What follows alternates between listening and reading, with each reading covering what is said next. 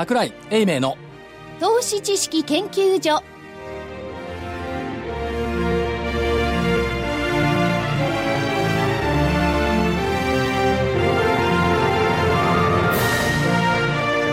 皆さんこんにちは。こんにちは。こんにちは。桜井英明の投資知識研究所のお時間でございます。本日スタジオには桜井所長。戻ってまいりました。桜井でございます。だから戻ってこなくていいって言普段通り東京にいる桜井。西に行ってろって西行ってろって言ってんのにね。先週は名古屋からそうです。お電話でしたが正木隊長。まさきです、こんにちは。福井主任研究員。ですこんにちは。そして金内彩子です。どうぞよろしくお願いいたしおます。よろしくお願いしまで早速ですけれども、はい。この放送は4月のですね収録が28日に収録4しており月ます28日日経平均がなんかえらい下げた日。ええ。はい。もうあの日銀さんが12時1分に結果を発表なさいましたところでガタッと雰囲気が変わりまして日経平均株価1万6666円飛び5銭624円44銭安で28日は終わっております。これねあれですね、並びですね。え166666。いいですか？いいじゃないですか。666ってフリーベーソンの好きな数字だからえそれはダンでダミアンじゃないですか？666だから。あのね。ご存知の方はご存知だと思うんですけれど、木曜日のより前の馬鏡でね、書いたこと。はいオープンリーチに振り込むほどお人よしはいないだろう。これ麻雀ね。麻雀でその手の内全部見せて、はいここれが出れば上がるよってみんなに見せてくれて、リーチってやったところに、振り込むやついないだろうと思ったらやっぱり振り込まなかったね、日銀はね。ああもうみんながねそう思っちゃってるところっていうか、何ここの放送日から言うと、前々週になりますけども、22日の金曜日に一部外資系のお通信社が発表した、何、マイナス金利で銀行に貸し出す、それから ETF を7兆円買う？という話を一人歩きした。完璧にオープンリーチで、そこでじゃあ中央銀行その通りにやるわけないよね。ね。というのもあったし、それから、そもそも、マイナス金利で銀行にお金貸し出すって、あり？なしでしょ。っていう疑問もあって、お金貸しといてさらに上げるんですよねこれって利益供与じゃん。うんでしょ？まあ日銀も市中の銀行も一体みたいなもんですから。で、だから逆に今、市中銀行がそのマイナス金利で、またマイナス金利で一般法人顧客に、ね、個人顧客に貸し出せば、これだって利益供与じゃない。よ。いやでもそれよりも以前にね今までやってきたマイナス金利の政策は何だったんだって話ですよね。チャラですよね。で、それより何よりかによりよ、ETF7 兆円買ったらどうなると思う？マーケットで全部買っちゃうじゃない多分ね、時価総額も ETF で15兆円ぐらいでしょ、そのうち8兆円日銀すでに持ってんの、それでまた7兆円買ったら、22兆円分のうちの15兆円は日銀が持つってことだ。こんなバカな話はないでしょい。や、それじゃマーケットの意味がないじゃないですか。そう、だから、これないよねって、しかも、22日って言ったら、日銀金融政策決定会合の1週間前だから、当然サイレント期間ですよね。その間に取材してね、話が出てくるはずがないだろうって思えば、まあ、日銀は何もしないよね。っていうのが普通なんですが、どうもそういったものが一人歩きして、しかも22日の前場なんか、なんか出るだろうっていう期待感ばっかで200円高とか300円高が近くしてたっていう。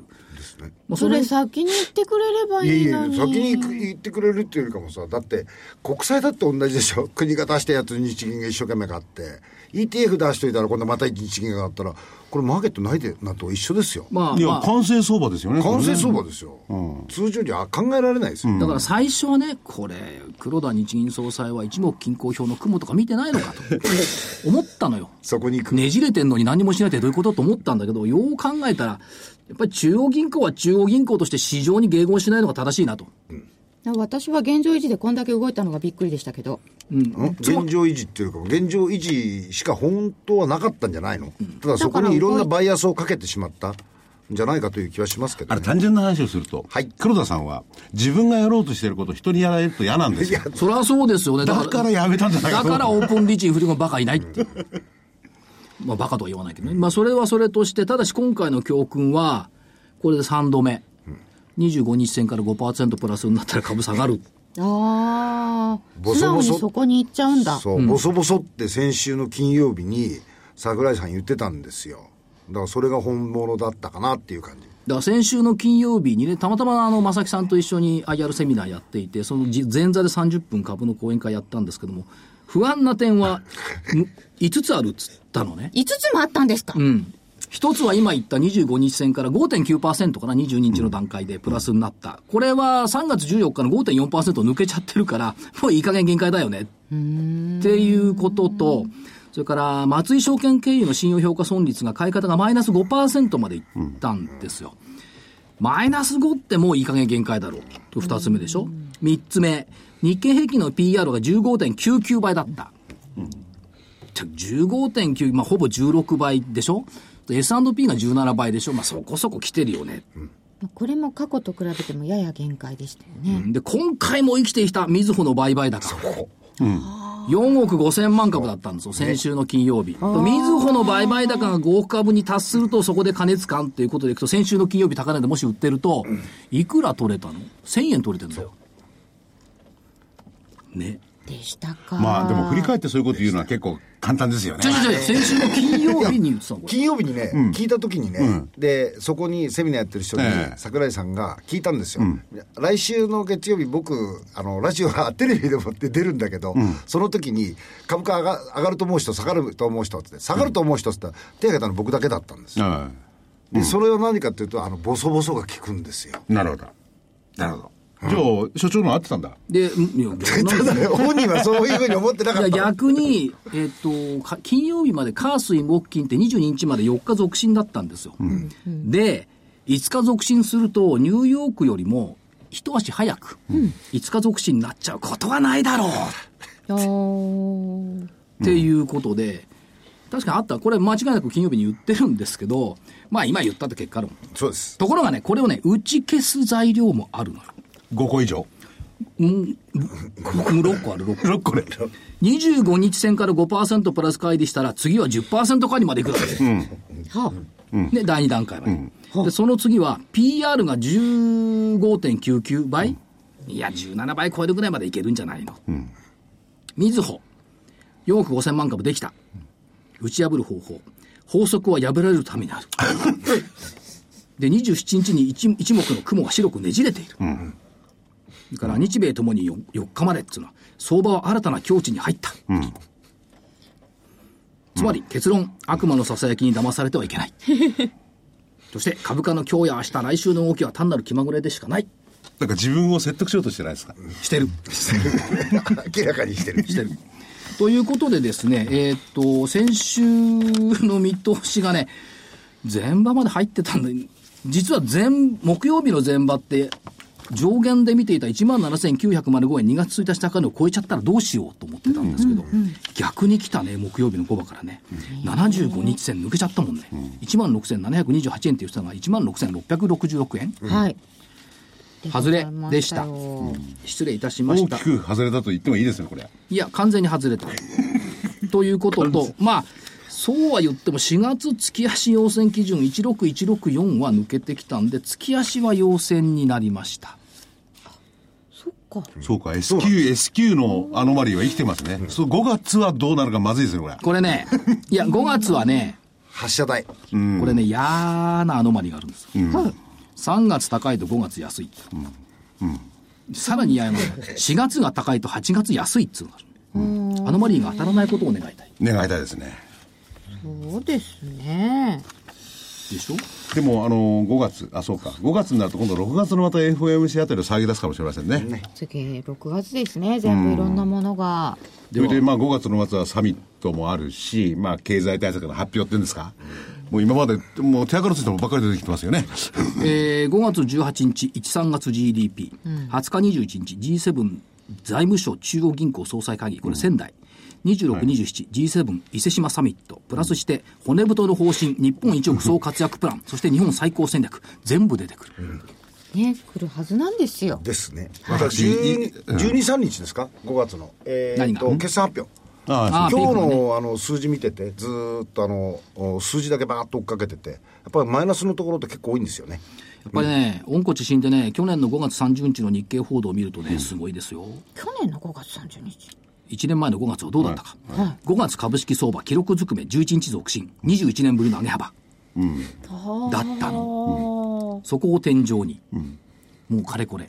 1年悩んでるってことですね。悩んでますね。ね、はい5月だから下旬までは今年の sell in May はないとかいろんなこと言ってたんですよだって去年の5月って18日営業日があって、日経平均下がったの2日しかなかったの。ああ、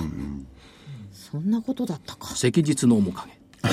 えそんなこと言わないでくださいちなみにゴールデンウィーク明け19,291円。月末2万頃563円だった。2万円っていうあそそんなに高かったんですか？そんなに高かったんですよそうなんです。ということで、えーっと、来週のスケジュールから入っていきまあますが。来週はほぼ休みで、まあこれが一番最後の。おあ、そうか、これあれか、6日以降のスケジュール言えばいいのか。そうです。そうですよどちらかといえばね。どちらかといえば。そうだよね。そうそうそうそうしてください、えー、6日金曜日、マネタリーベース、アメリカ雇用統計、いきなり雇用統計という。えー。まあ、まあむ、来週というか、この放送は6日の放送なんでね。いや、だからちょっこと、う、すいません。聞いてる方は混乱すると思うんですけ放送の夜にええ。ー今夜、アメリカ雇用統計、はい。消費者残高、9日月曜日、消費者態度指数、フィリピン大統領選挙、10日、中国の消費者生産者物価、10日、水曜日、景気動向指数、アメリカ財政収支、世界経済フォーラムがアフリカで開かれます。12日木曜日、国際収支景気ウォッチャー調査、あと都心オフィス空室率、13日の金曜日、お約束の S q マネーストック、アメリカ小売売上高、ミシガン大学消費者信頼感。ここのところ2、3、C と S q に向かって安いのよね。で、S q で安値つけて、月末に、月末にかけて戻って、月末下がる。というパターンなんですよ。どうなのかな、2 5月から月はずっ。とです2天気がは月からずっと。というところ。で、あとし5月の変形スケジュールでいくとね、えー7日が新月、9日変化日。で、ゴールデンウィーク明けの9日の、これがね、90年以降で見ると9日の日経平均の騰落確率28%。安いのよ。で、2008年リーマンショック以降で見ても20%。あら9日がちょっと気にかかる。えー10日、水星日面通過。11日水曜、木星巡航開始。13日オプション、オプション S q そして、5月17日、上げの得意日。あそうだそうだというところで来週の見通しが、なんかこれ午前中作ったからさ、狂っちゃってんだ。まあいいや。来週の見通しはですね。来週っていうか5月9日から始まる週の12日か。12日、5月9日の週いワープさせちゃう。加減、100日線、1724パ。上限200日線、18244。ワープですねでしょ？もうこれからね、100日線とね、50日線でもの考えようと。根拠は言ってください、根拠。いや、だってさ100、日線で20日線あんまり根拠薄いような感じがするんだよな。いやいや、結構アメリカ100日、50日使うのよね。25、75、25ってさ、ずれちゃってんだよ、ちょっとね。だから、100にしようと思って。昔はね反動があったの6で日立ち会いだったからね、なかったんだけど、今5日立ち会いだからね、ということで、えーグローバルスタンダードに合わせて100日線といったところです。で、えーっと、下げた相場忘れまして、はい、はい。えーやっぱり相場の花かな、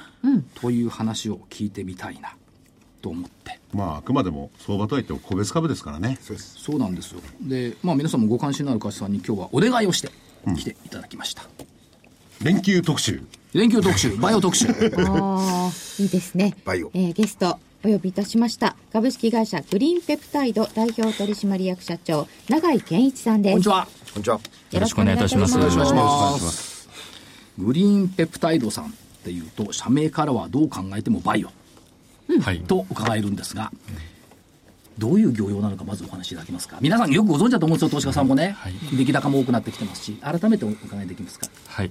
あの、私どもはですね、あの、いわゆる創薬ベンチャーでございまして、はい。えー具体的にはですね、えー、がんの治療薬、えーそれもあの免疫に、えー働きかけて、はい。あの免疫というのは人がですねあのどんな人もあの本来備えを持っているものなんですけれども、ええ。その免疫に働きかけて免疫にがん細胞を殺傷させる治療薬、はい。えーこちらをがん免疫治療薬と呼んでおりまして、はい。あのこれを開発しております。その免疫治療っていうのは、その薬で直接がんをどうこうするってことではなくて、免疫力を高めて、がんを減らす。はい。というふうに考えてよろしいんでしょうか？そうですね。あの、今までですね、あの、まあ、がんの三大療法としてですね、はいあの、手術、放射線療法、それから化学療法はいがあるんですけれども、えーそれらはですね、皆直接、えー、がん細胞に、えーまあ、働きかけて、はいえー直接殺傷すると、えーこれに対してですね、がん免疫治療薬というのは、えーあの中間にですね、はいえーまあ、第三のプレイヤーが出てきまして、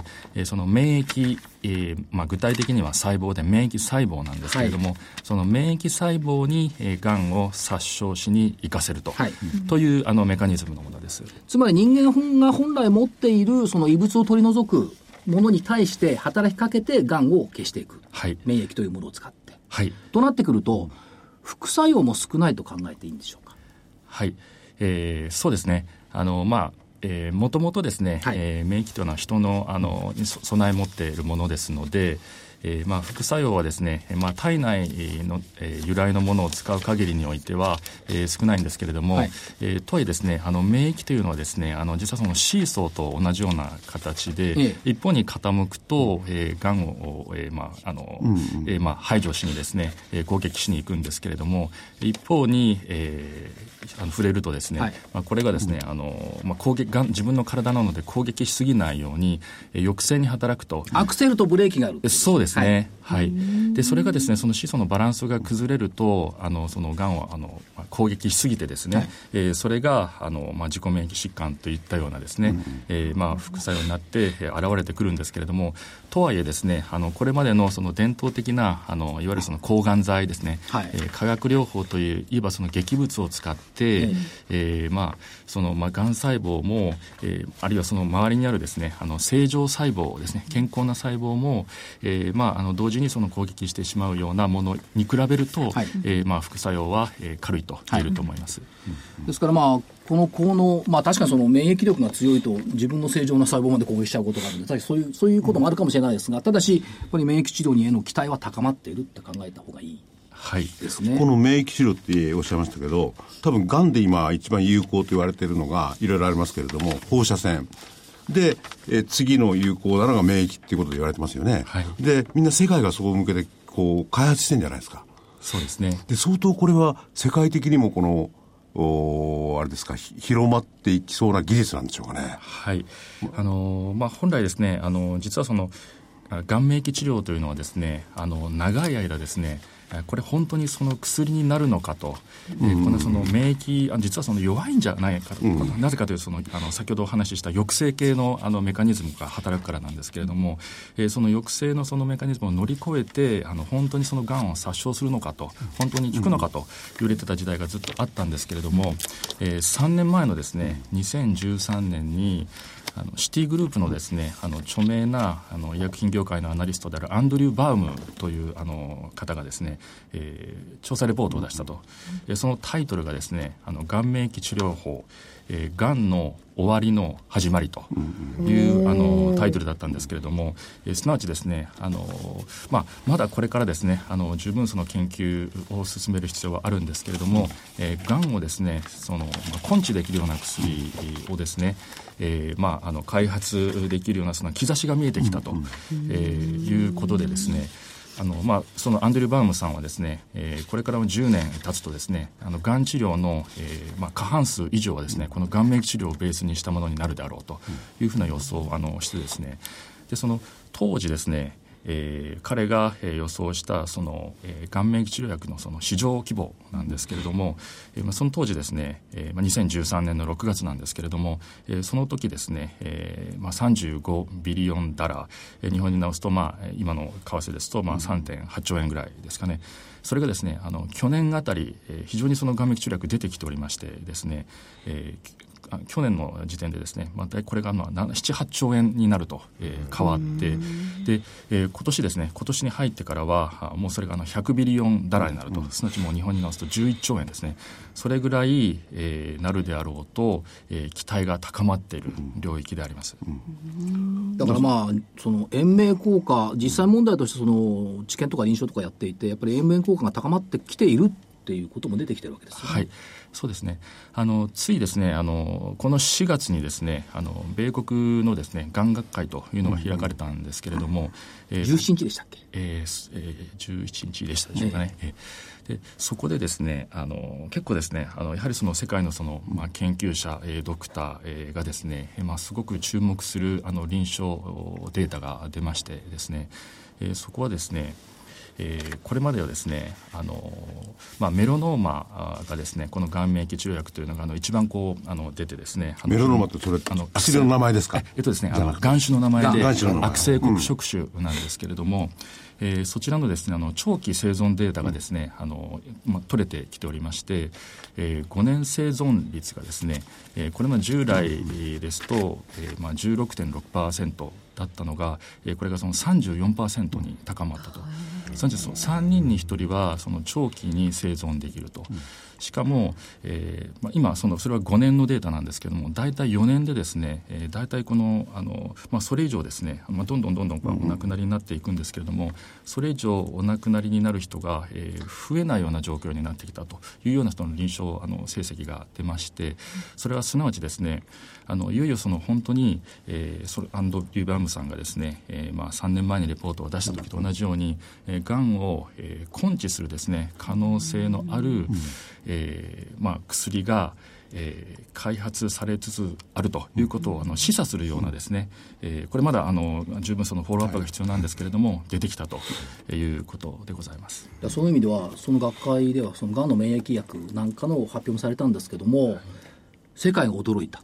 ていうことが言われてました、はい、確か驚きですよね。えーそうですね、でもその前からもその免疫治療薬っていうんですか、はい、それをこう使ってがんをやっつけるっていう言葉が正しいんでしょうかね。そのがんはなくなるって言われてましたもんね。2000なんか何十年代にはもうがんはいわゆ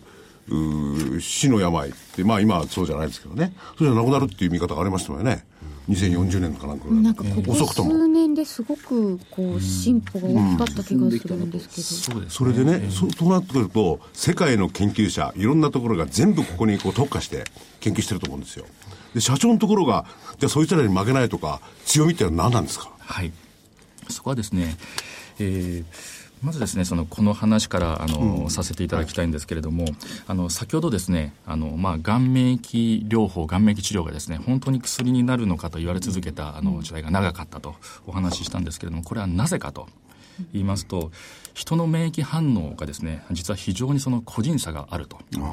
なのである人にはあの非常に効くんですけれども、うん、あのまあ、大多数の人にはあのなかなか効果が出なかったという歴史でございました。でそこでですねあの私ども、うん、えー、まあ、私どもの母体はあの久留米大学ですのでその久留米大学の、まあ、先生方がですねそれこそ20年前に、えー、注目したのが、えー、免疫メモリーと免疫記憶と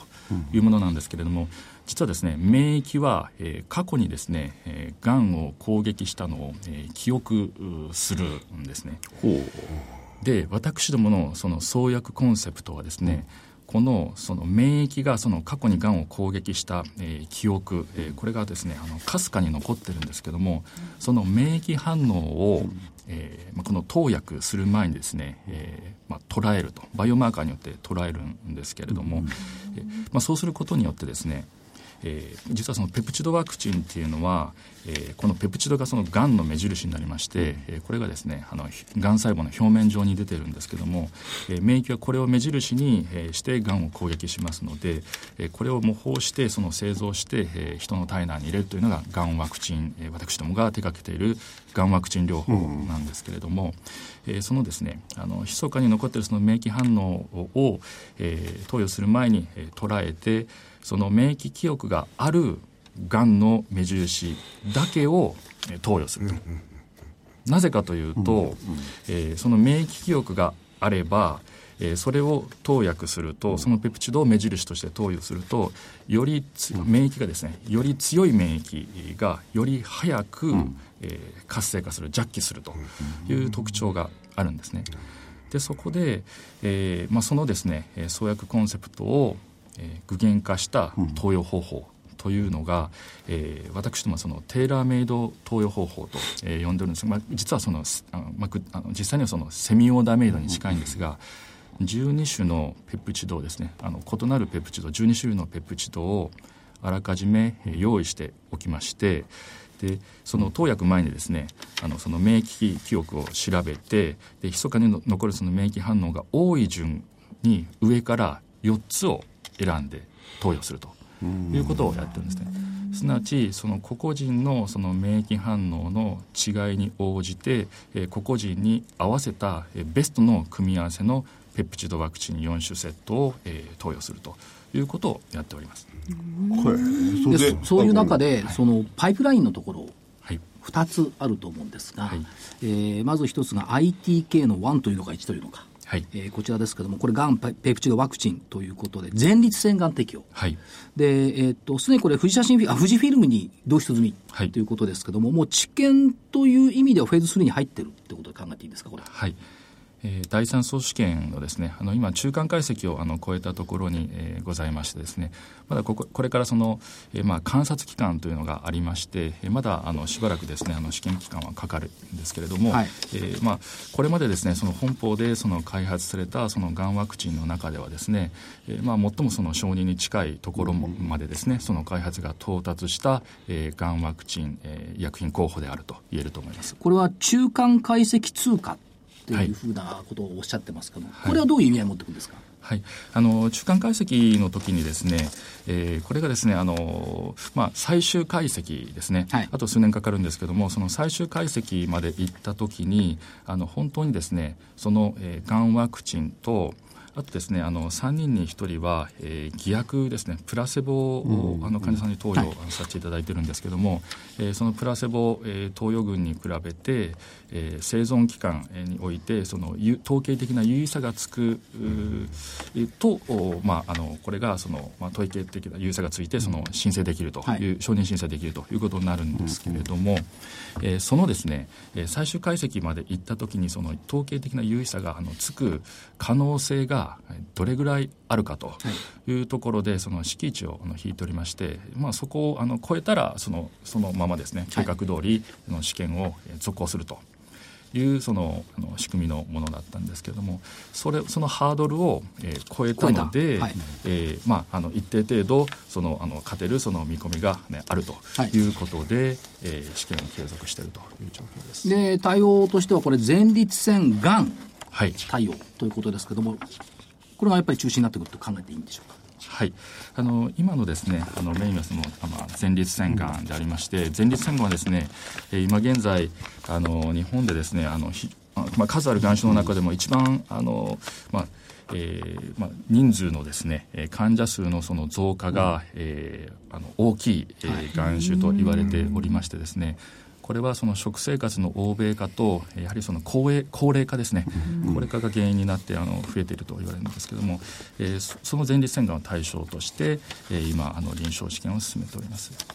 これはもうあの富士フィルムへ導出済みということですが、やっぱり富士フィルムさんとの関係深いと考えてよろしいですか？はい、あの非常にあの深くでございましてですね。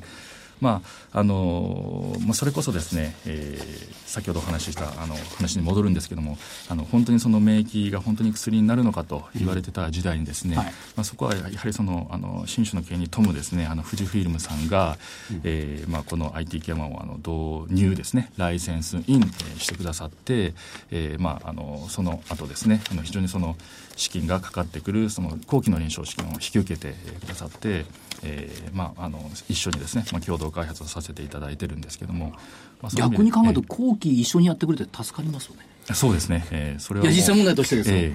ー、だってフェーズ3から最後の方に行けば行くほど知見が増えてきますから、当然コストもかかる、はい、という意味でいくと、えー、共共同でやってると助かりますね、はい。ね。はい、ベンチャー企業にとってはもう死活問題ですので。はい、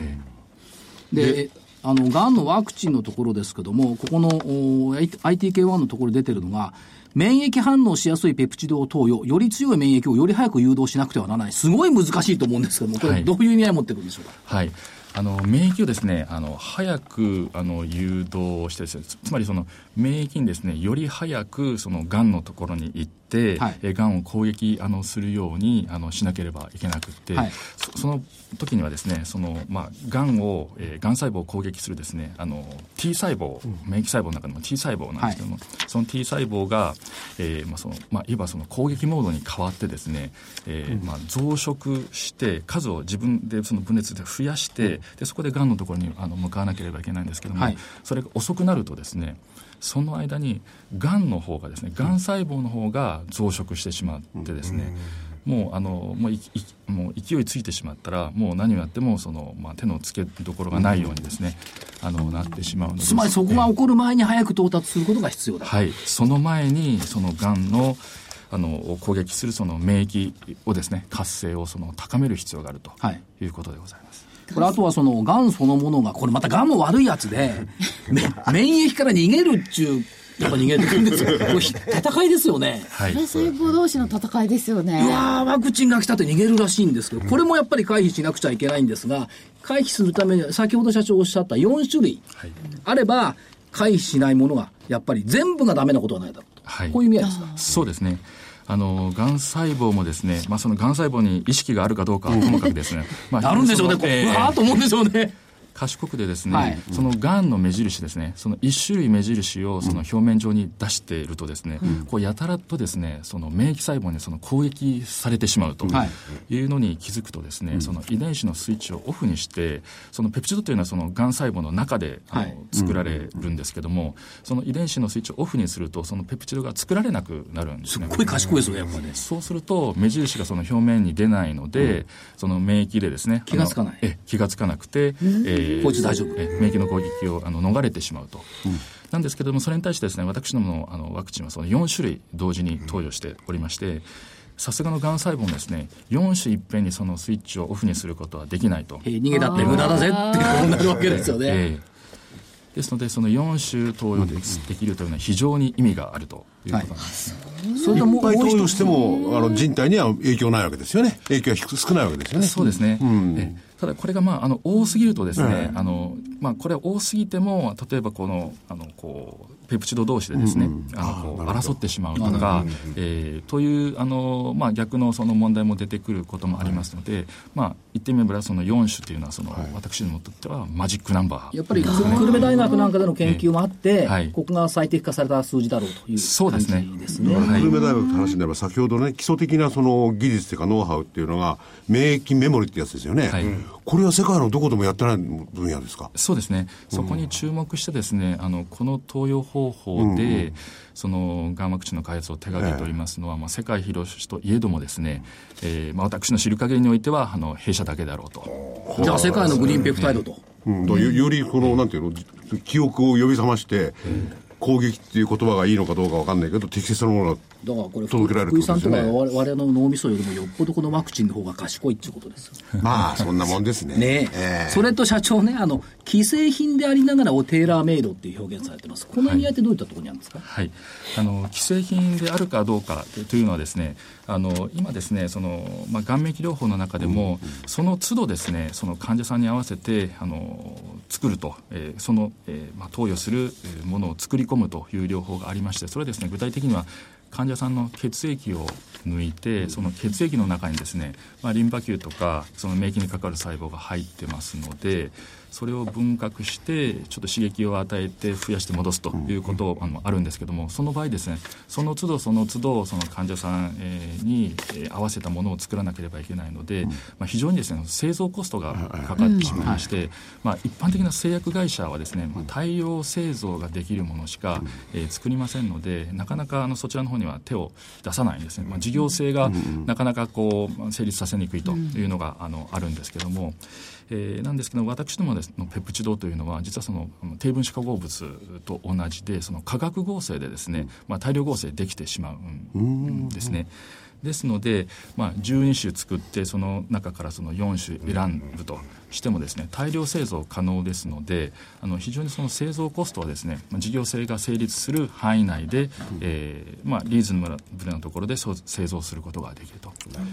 なんですが一方でその4種ですねあの薬を同時に投与するというのは、あの本来あのい一個一個がですね高ければあの、まあ、実現できないんですけれども、まあ、一個一個のですねあの製造コストがあの比較的安いので、えー4種、えー作っても、えー事業性があの成立するということで、本来であればその12種から4種を選んで投与するというその個別改良をですね、あの一人一人に合った、えー、がんワクチンを提供しますということは、一方の裏腹としてですね、まあ、トレードオフのような形で、えーそこにはその一人一人の組みのためのその製造コストがかかってくるというそのあの、まあ、デメリットがあるんですけども、それがですね両方のそのジレンマをうまくあのこう解決できるというのがそのペプチドワクチンであったり、えー私どもがその採用しているそのテーラーメイド投与方法であります。それでね、今、ワクチンという言葉をおさっきからあー盛んに使ってらっしゃるんですけど、ワクチンって我々一般的に考えるとですね、インフルエンザワクチンとかなんとか言って、なる前にやっときゃいいんじゃないか。そういう考え方でもいいんですか、このワクチンっていうのは。まあ、ワクチンというのはですね、まあ、予防ワクチンと治療ワクチンがありまして、えー私どもの方はあくまでその治療ワクチンで、福井さんが考えてるんです予防ワクチン。予防ワクチンこれは治療ワクチン。治療ワクチン。住み分けがある。だから、がんになっちゃった場合にはそれを打てばいい。そうですね。えあの免疫細胞を、えー活性化させて、えーそれにその、まあ、インフルエンザワクチンだったらその、あの外から入ってきた異物たるそのインフルエンザのあのウイルスですね、それを攻撃するように仕向けて、えー私どもの場合はそのがんをですね、攻撃あのしぬあのしに行くように仕向ける、というメカニズム。例えばねそうなってきたら自分でがんだっていうことを分からなきゃならないわけですね。まず治療してね。はい。で、そのいろんな段階があると思うんですけれども、このワクチンっていうのは、例えば、いろんな段階すべてに効くんですか？その4種類をバーって効果的に使えば。早期発早期見だったら発見だったら治るけどね、末期なのか、そういうのもあるじゃないですか。はい。あのーですね、この仕組みですと、その免疫ですね、が元気なうちに、あのーまあ、ワクチン投与するというのが一番効くと、あの言われてるんですね、実はその抗がん剤を投与するとですね、このリンパ球その免疫細胞がそのダメージを受けるという、あのことがありましてですね本来であればあの早期の段階ですね、あのがんの早期の段階で、えー投与するというのがその理想なんですけれども、まああのまあ、早期の投与にするとですねあの今現段階ではその臨床試験にですねあの時間がかかってしまうんですね。で数もその非常にその多くのあの患者さんをですね、えーまあ、あの症例登録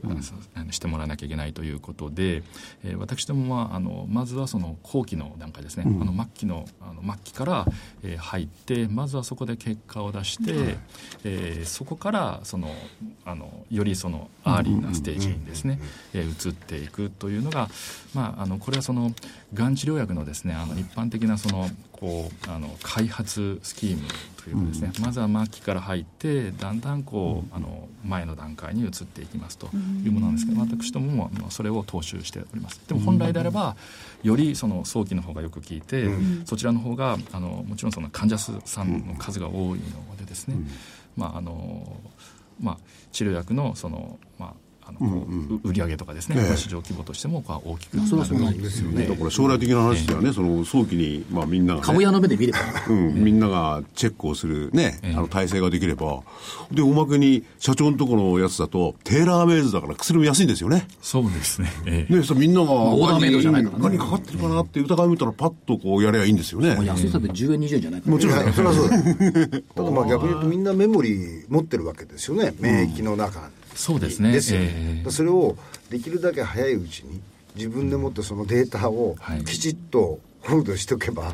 がんになった時に、はい。そこにある意味ではそのオーダーメイドのものを投与してもらえると、はい。非常に効率よく治療ができるっていうことにつながっていきますよね、はい。要するにステージがずーっと前に来れば来るほど、ええ。商業スペースあのペースから見るええ。と大きくなるはい。という可能性があるわけですね、それともう一つ、もう一つのパイプラインですね。GRN1201。何ですかそれ。い。かにもグリーンペプタイドの GRN って感じがするんですけどね。本当だ、はい。そうなんですこれは、えっ、と、アメリカでメラノーマ。メラノーマとこれ皮膚でしたっけ、えあの悪性黒色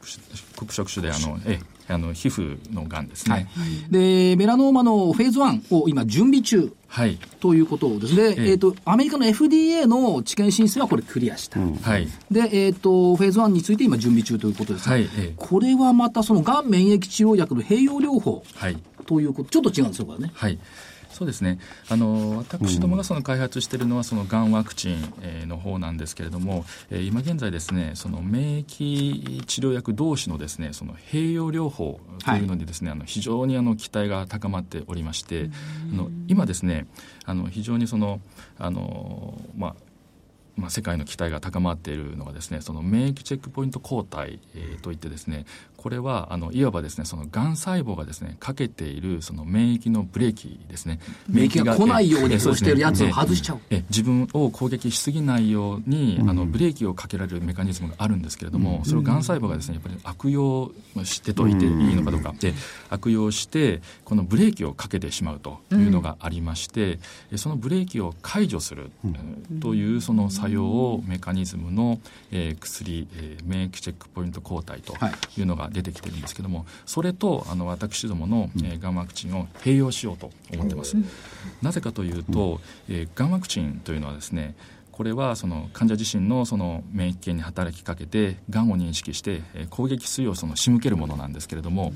がん細胞のところに行ったところでですねそのがん細胞にそのブレーキをかけられてしまうというその、まああのまあ、弱点といえば弱点と、まあ、はい、があるんですけれども、えー、これですね免疫チェックポイント抗体と併用するとその免疫チェックポイント抗体がその寄ってきたですね、あの攻撃しようと寄ってきたその T 細胞に対してそのブレーキをかけるのをそのブレーキをかけるのを、えー、ストップすると、うん、そのブレーキを解除することによってより高いそのあの免疫効果、えー、ですね、えー、より高いそのがん殺傷効果が出せると。いうメカニズムを、えー、想定しております。これを研究開発を進めていくと、まあ、今あのメラノーマですけどもいろんな対応症が可能になって拡大してくると考えていいんですか、はい、はいおっしゃる通りで、あの私どもですね、あの基本的にはその久留米大学のですね、うんうん、えー、まあ臨床研究をあののあの結果をベースにですね、あの開発を進めておりまして、えー、久留米大学ではですね、あの血液がんを除くほぼあのすべての、えー、固形がん。種において、うん、あの臨床試験が、えー、実施されておりましてですね、でそれはもちろんそのメラノーマ、えー、悪性黒種というのはあくまで第一適用なんですけども、うん、その後にですね、えー、より多くの、えー、言ってしまえばそのより患者数の多いですね、えー、眼種に対して、えー、この薬を、えーこのえーまあ、開発していこうと考えております。うんじゃ適用は広がる、ね、そうですね。あの適用拡大のあの可能性はその非常にありましてですね、うん、あの今現在あの非常に、うん、あのその顔面治療薬の開発というのがその世界で盛り上がっておりますのであの、まあ、私どもですねあのこの機会を捉えて、うん、えー、まあ、どんどんですねこう積極的にあのこのがんのその、まあ、併用療法を含めたですね、うんうん、開発を進めていこうと考えております今のあの悪性黒種ってやつはあのおそらく白人の方なんか多いんですよね。そうですね。で、アメリカは非常に気にしてるんですよね。はい。それを、あの、アメリカの方でいろいろ試験されてることあっちでも期待が非常に高まってるんじゃないですか？はい。あの、むしろですね、あの、まあ、アメリカですね、米国、うん、それから欧州の方が、うんうん、あのもっとこう注目されてですね、うんうん、あのえーまあ、日本以上にですね、えー、着目されておりますね、うん、今だいぶそのこの眼膜治療薬というその言葉もですねこの日本でこう、まあ、浸透してきたかなという、うん、あのまあ、感触は持っておりますけどそうすると、まあ、それは治療はまた別にして海外の投資家なんかもなんかいろいろ言ってきてる方もいるんじゃないですかそうですね。早くやってくれる。まあ、投資家が早く言うのか、うん、早くやってくれっていうのかどうなのか、ちょっと僕には。早く出してくれる。あと社長、どうですか、その中長期的な展望っていうことでいくと、はい、今、この2つのパイプラインがあるっていったところですけども、現時点という位置づけでいくと、やっぱりこれ、グローバル展開の先行投資って考えていいですか、はい、あの今の期間は、えー、このグローバル展開のための先行投資、具体的には GR1201 ですね、えー、こちらの、えー、投資期間、えー、にありますので、えーまあ、見かけ上のですねあの利益はですね、うん、あのまあ、投機損失のような形になっております。うん、そうですね私どもですねやはりその久留米大学の時代と合わせるとですね二十数年間この日本で一番長くですねその顔面治療薬の開発というのをあのやっておるんですね、はい、まあ、ですのであの今あの手掛けているすぐがんワクチンはそのペプチドワクチンなんですけれども、はい、えー、それをですね、まあ、基礎のシードの段階からその開発段階まで一気通貫で、えー、手掛けてきたと。うんいうその、まあ、ノウハウ開発経験がございますのでそこに軸足を置きながらですねこのペプチドワクチンのその実はその周辺を見るとですねこのこの顔面治療薬の中でいろんなそのプラットフォーム、はい。あのこう形態というのが、領域というのがありましてですねそこへのその開発に、えーこうちょっと出ていこうと拡張していこうと領域を拡張していこうというふうに考えておりまして、えーこのその、まあ、領域の拡張のためにですねあの今現在その世界中からそのあの研究者をあの呼んでえーですね、えーこの次のそのパイプラインのその開発というのをあの始めているところでございます。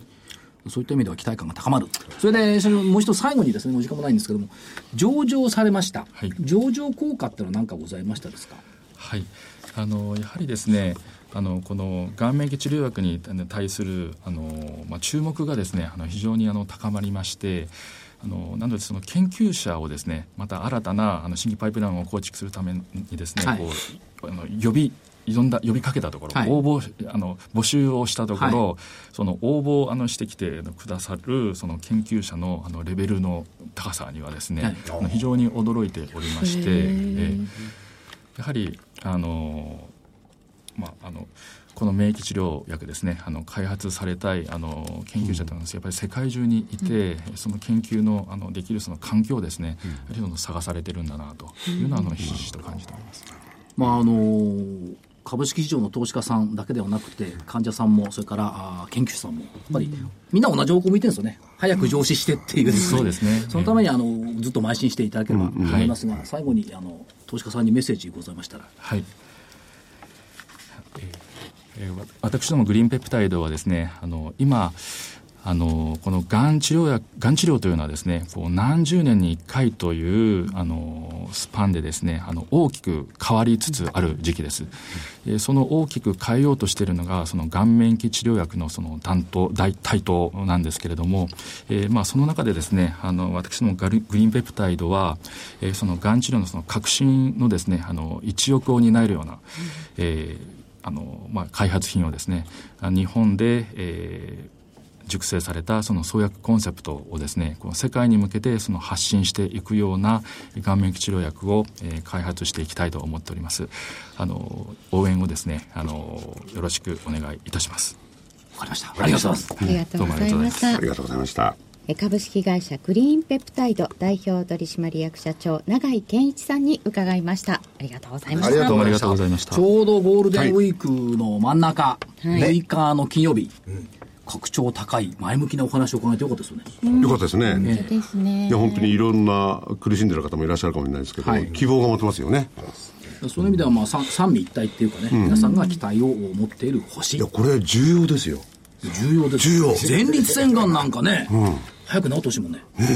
がん細胞の最大の敵かもしれないな、グリーンペプタイド。恐るべしって感じがするよねだ。からこのねね 今までのその、がんの治療とほら、薬とか他のものに頼ってたのが、自分の力を使うっていう。ここがやっぱりいいところなんでしょうね。人間、本来人間自分で治す力持ってるわけです。よはい、はい。それをうまく活用したっていうのは今まで、今までだと大昔にはなかった。そう。印をつけてそこを攻撃しに行く。そう。いう。メモリーってすごいね。ね、免疫に記憶がある、この番組をお聞きの皆さんも自分で一遍こういう分野のことをちょっと調べてみるといいかもしれませんよね。ね。やっぱり難しいところがいっぱいあるからな。グリーンペプタイドさんのね、ホームページを見たりすると、はいはい。会社説明書とか、事業紹介とか、全部こう、掲示してあるん。で、それ一回見るとね、そうですね。あなるほど、こういう部分なんだ、ということが分かると思いますので、ホームページから、ね、見ていただくと、そうですよね。より分かりやすいという感じがしますですね。はい。ちょっと勉強にもなり加納内さんが目がランランとしてるんですけどね、バイオの加納内。いいやいやいやいやそれは桜井さんでしょう。えいえ、とんでもありままあ。ちょっと使ってる言葉が難しくて申し訳なかったかもしれないですけどね、ご自分で調べていただければ。はい。はい、ぜひ見てみたいと思いますホームページも、えー本日もどうもありがとうございました。失礼します。失礼します。失礼します。